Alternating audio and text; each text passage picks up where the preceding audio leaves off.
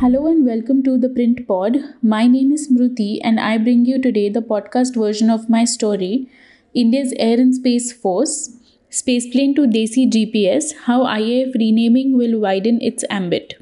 The proposal to change the name of the Indian Air Force to the Indian Air and Space Force is likely to come through any time now, the print has learned. Space as a domain is adaptable to the Air Force and is only a natural transition, said a highly placed source in the IAF, adding that the proposal to change the force's name was sent to the Union government less than a year ago, in keeping with the Defense Minister's exhortation during the 37th Air Chief Marshal P.C. Lal Memorial Lecture on 5th May last year. The IAF, Defense Minister Rajnath Singh had said at the time, must become an aerospace force and be prepared to protect the country from the challenges of the future. The Air Force is taking such measures to implement the changes, added sources in the defense establishment. Indian Armed Forces already use NAVIC, an Indian version of the US Global Positioning System, which is inherently a positioning, navigation, and timing service, also known as PNT. NAVIC services are accessible to a higher accuracy for defense purposes and at relatively lower accuracy for civilian purposes. Such indigenous positioning and navigation services are important given India's experience of being denied GPS during the Kargil War. NAVIC at this point is, however, not comparable to the GPS, which offers global coverage. NAVIC services are limited to 1500 km beyond the Indian landmass. Additional satellites as part of the NAVIC constellation are under consideration to be launched to expand the coverage. In September, Indian Space Research Organization Chairman S. Somnath had said that the space agency is trying to increase the navigation coverage of NAVIC to 3000 km. The widening of coverage would mean that it would include neighboring countries. In addition to this, the Air Force is looking to make better use of space based electro optical sensors as well as electronic intelligence gathering. In its initial stages, the IAF aims to strengthen intelligence surveillance and reconnaissance capabilities through space assets it has learned. Accurate prediction of terrestrial weather using satellites and space based sensors helps support air and ground operations besides helping forces plan missions better. Space based sensors will help in the prediction of terrestrial weather and enable forces to carry out bigger and more accurate operations. Understanding space weather and constantly monitoring it is crucial to keeping space assets safe from various natural phenomena that can affect safe operation of satellites. Likewise, space traffic monitoring would also help ensure safe and sustainable use of space and can prove effective in precisely timing satellite launches into space, avoiding any collision risks in orbit.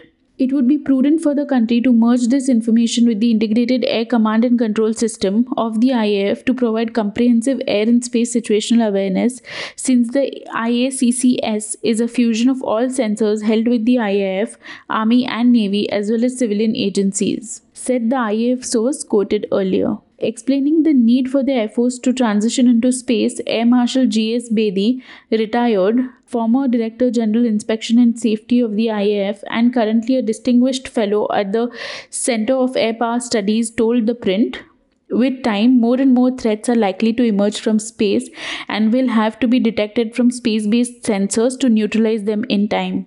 Take, for instance, ballistic and hypersonic missiles. These are launched from far off distances and cannot be detected by line of sight radars.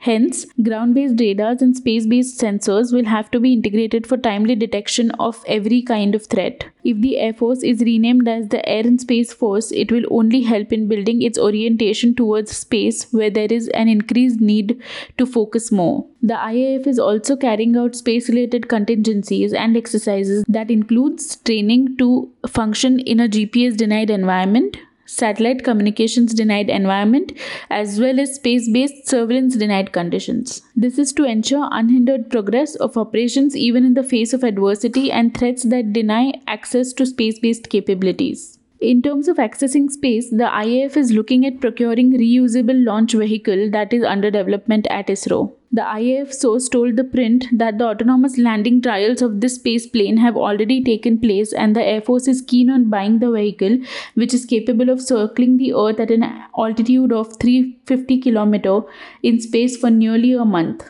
The vehicle is similar to a space shuttle and would have a payload capacity of 200 to 1000 kgs. It will also be capable of carrying a human on board. RLV is not a standalone rocket, instead, it is a winged aerospace vehicle that is mounted atop a rocket. Only the US and China are known to possess operational space, space planes. Furthermore, the IAF is looking at procurement of soft kill and defensive options to deploy into space to safeguard Indian satellites from being attacked by adversaries. For comprehensive operations, the Air Force is looking at collaborating with ISRO and IN-SPACe, which is a single window autonomous agency under the Department of Space of the Government of India for growth of the overall space ecosystem. Once the name change is in place and details are ironed out, the IAF will enhance collaboration with New Space India, a commercial arm of ISRO, which is a wholly owned government company under the administrative control of the Department of Space. To that effect, IAF has already started training officers and airmen to co- operate in space by introducing theory studies in institutes including the College of Air Warfare. The IAF's think tank Center for Air Power Studies now holds space capsules simulations to understand the domain better, it is learned. This comes as part of IAF Space Vision 2047, which aims to build deterrence and defense capabilities in space and to enhance national security, bolster R&D capabilities, as well as provide business for the private industry. To that effect, the government is looking at the launch of more than 100 military satellites in the next 7 to 8 years. Thank you for tuning in. Follow the print for more such updates.